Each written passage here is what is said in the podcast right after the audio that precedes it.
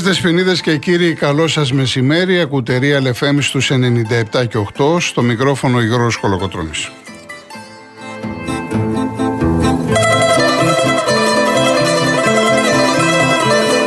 Τηλέφωνο επικοινωνίας 211-200-8200. Επαναλαμβάνω, 211-200-8200. Στο τηλεφωνικό κέντρο είναι η κυρία Ειρήνη Κούρτη. Στη ρύθμιση του ήχου ο κύριος Γιώργος Τζεμπελεκίδης.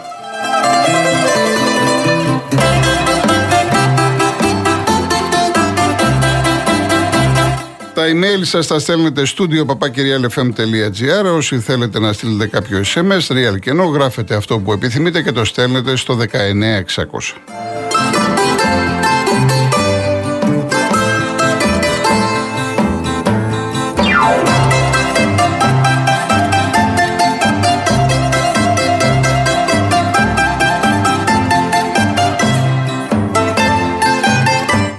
Δευτέρα 1η Μαΐου σήμερα, καλό μήνα, μια πάρα πολύ σημαντική μέρα, είναι αιτήσια γιορτή με παγκόσμιο χαρακτήρα των ανθρώπων της μισθωτής εργασίας. Με συγκεντρώσεις και πορείες, το κέντρο είναι ανοιχτό τώρα έτσι, έχουν ολοκληρωθεί από το πρωί. Η εργατική τάξη βρίσκει την ευκαιρία να προβάλλει τα κοινωνικά και οικονομικά της επιτεύγματα και να καθορίσει το διεκδικητικό της πλαίσιο για το μέλλον. Η Πρωτομαγιά έχουμε πει είναι απεργία και όχι αργία όπως συμβαίνει στην Ελλάδα αλλά και σε πολλές χώρες του κόσμου. Η Πρωτομαγιά ως εργατική γιορτή καθιερώθηκε στις 20 Ιουλίου του 1889 κατά τη διάρκεια του Ιδρυτικού Συνεδρίου της Δεύτερης Διεθνούς Σοσιαλιστικής Διεθνούς στο Παρίσι σε, σε ανάμνηση του ξεσηκωμού των εργατών του Σικάγου την 1η Μαΐου του 1886 που διεκδικούσαν το 8ωρο και καλύτερες συνθήκες εργασίας. Κατέληξε σηματοχυσία λίγες μέρες αργότερα με την επέμβαση της αστυνομίας και τον μπράβο να το πω έτσι της εργοδοσίας.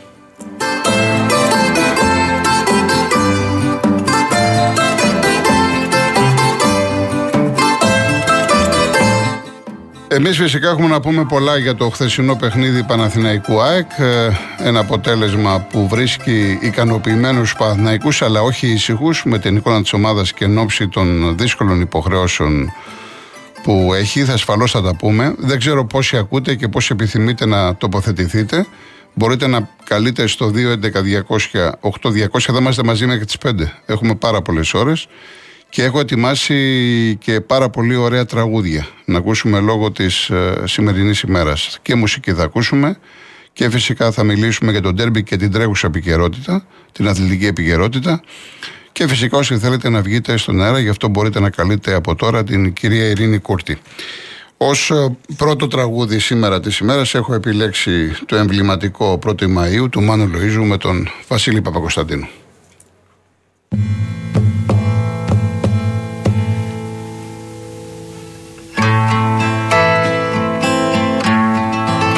Πρώτη Μαΐου απ' τη Βαστήλη.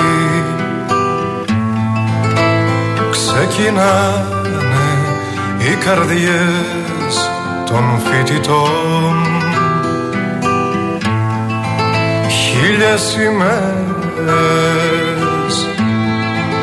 κόκκινες μαύρες.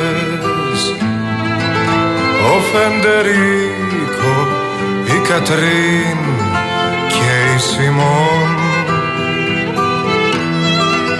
Μέσα στους δρόμους, μέσα στο πλήθος Τρέχω στους δρόμους, ψάχνω στο πλήθος Πουν το κορίτσι, το κορίτσι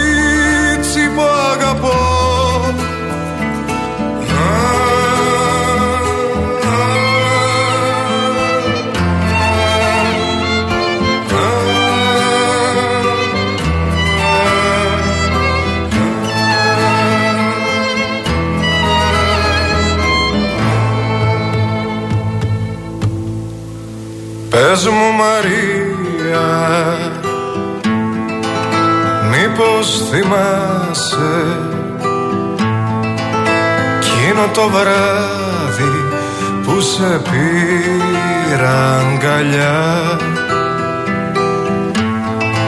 Πρώτη Μαΐου Όπως και τώρα εγώ φιλούσα τα μακριά σου τα μαλλιά. Μέσα στους δρόμους, μέσα στο πλήθος Τρέχω στους δρόμους, ψάχνω στο πλήθος Πουν το κορίτσι, το κορίτσι που αγαπώ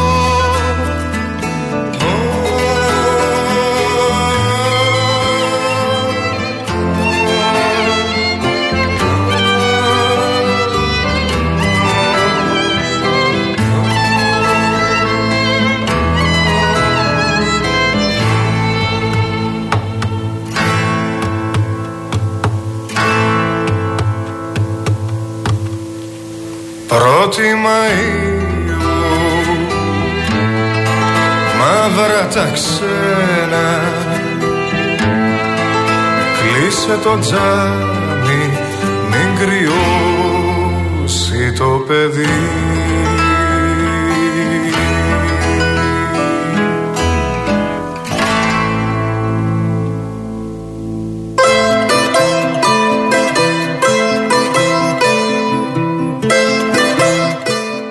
Τώρα θα ακολουθήσει ένα κομμάτι το οποίο πάντα όταν το βάζω, όταν το ακούμε παρέιτσα, η συγκίνηση είναι πάρα πολύ μεγάλη.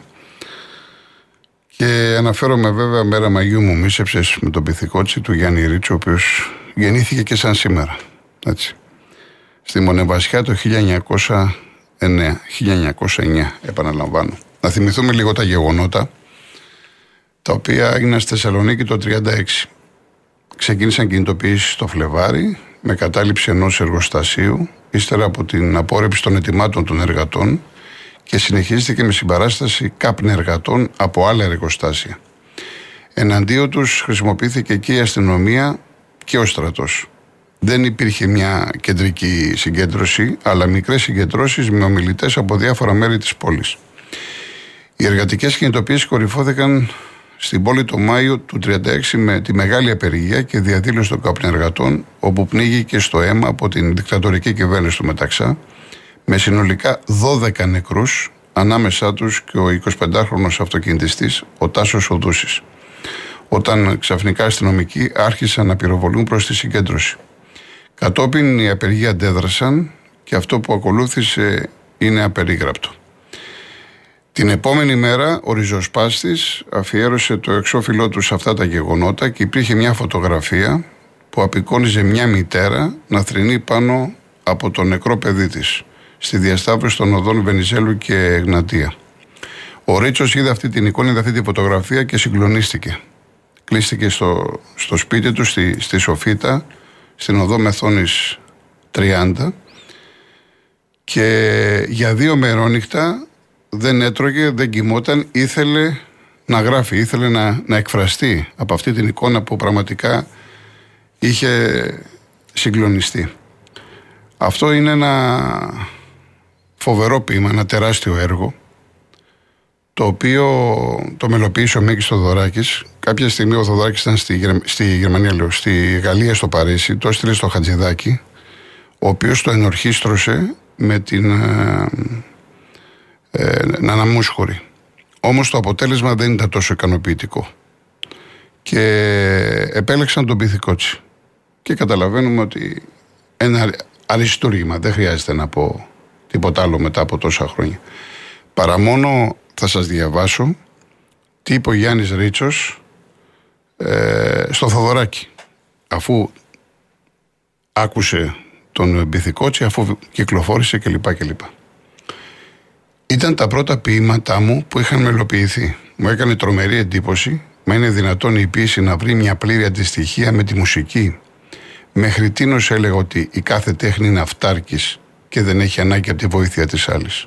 Αλλά όταν έγραψες, λέει πάντα ο Ρίτσος στο Θοδωράκι, τον επιτάφιο και αργότερα φυσικά τη Ρωμιοσύνη που ήταν η μεγάλη δόξα σου, είπα πραγματικά ότι εδώ πέρα είναι ένας δρόμος για να πλησιάσει η ποίηση μέσω της μουσικής εκείνους τους ανθρώπους που δεν θα τους πλησίαζε ίσως ποτέ.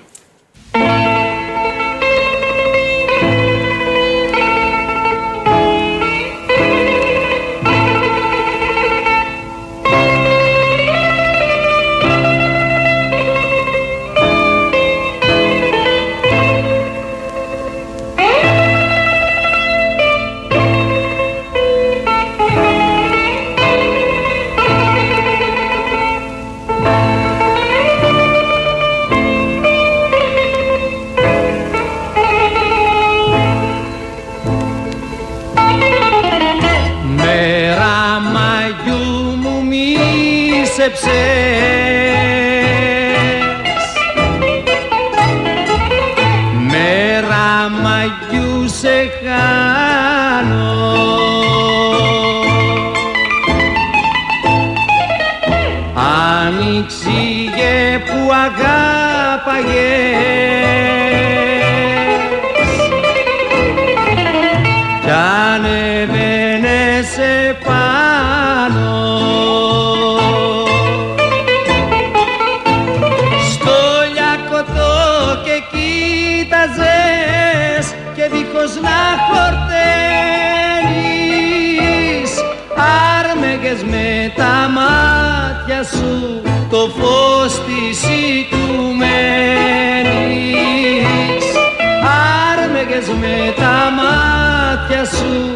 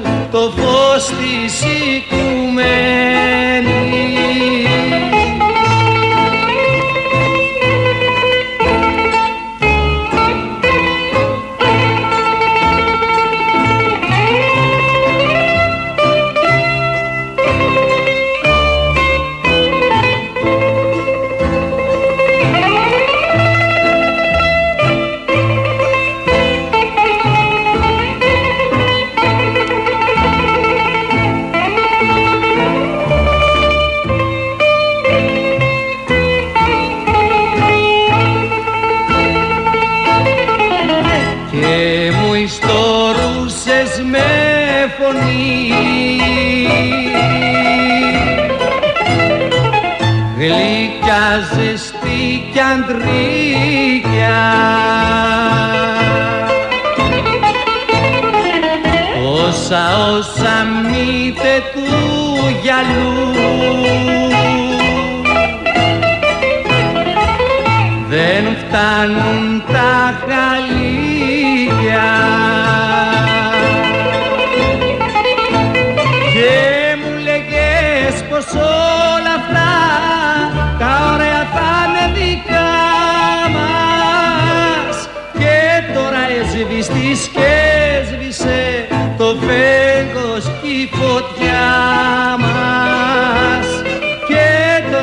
τώρα σβηστής και σβήσε το φέγγος και η φωτιά μας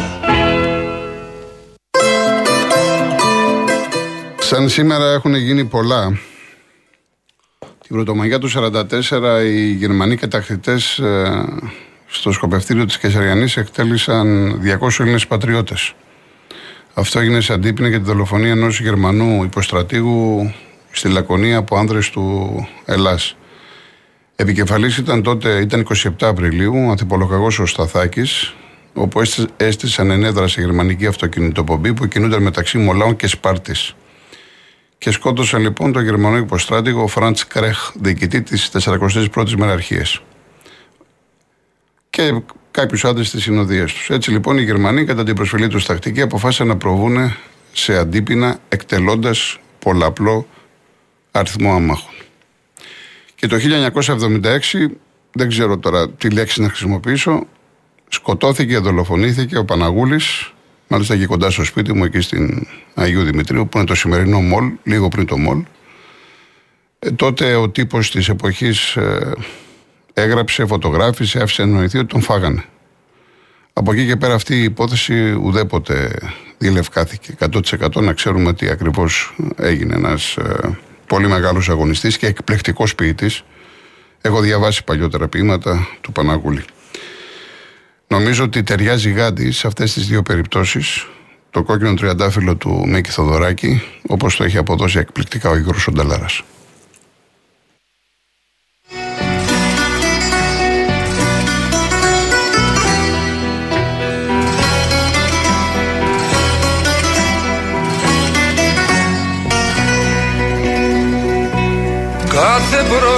Ξεκινούσαμε να πάμε στη δουλειά.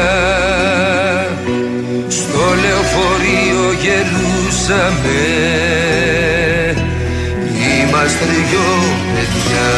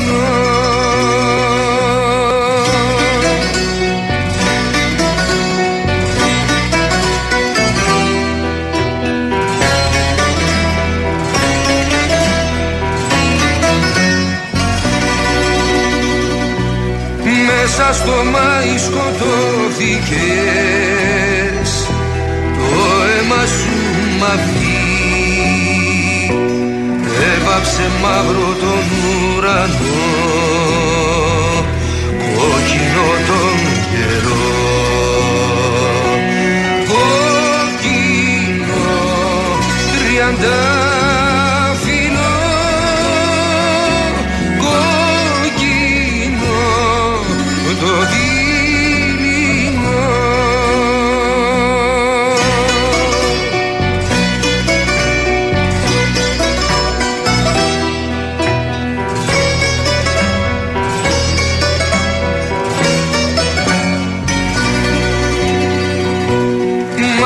σου όλα σκοτώθηκαν. Όνειρα ιδανικά. Γίναμε όλοι φαντάσματα. Ζούμε συμβάτια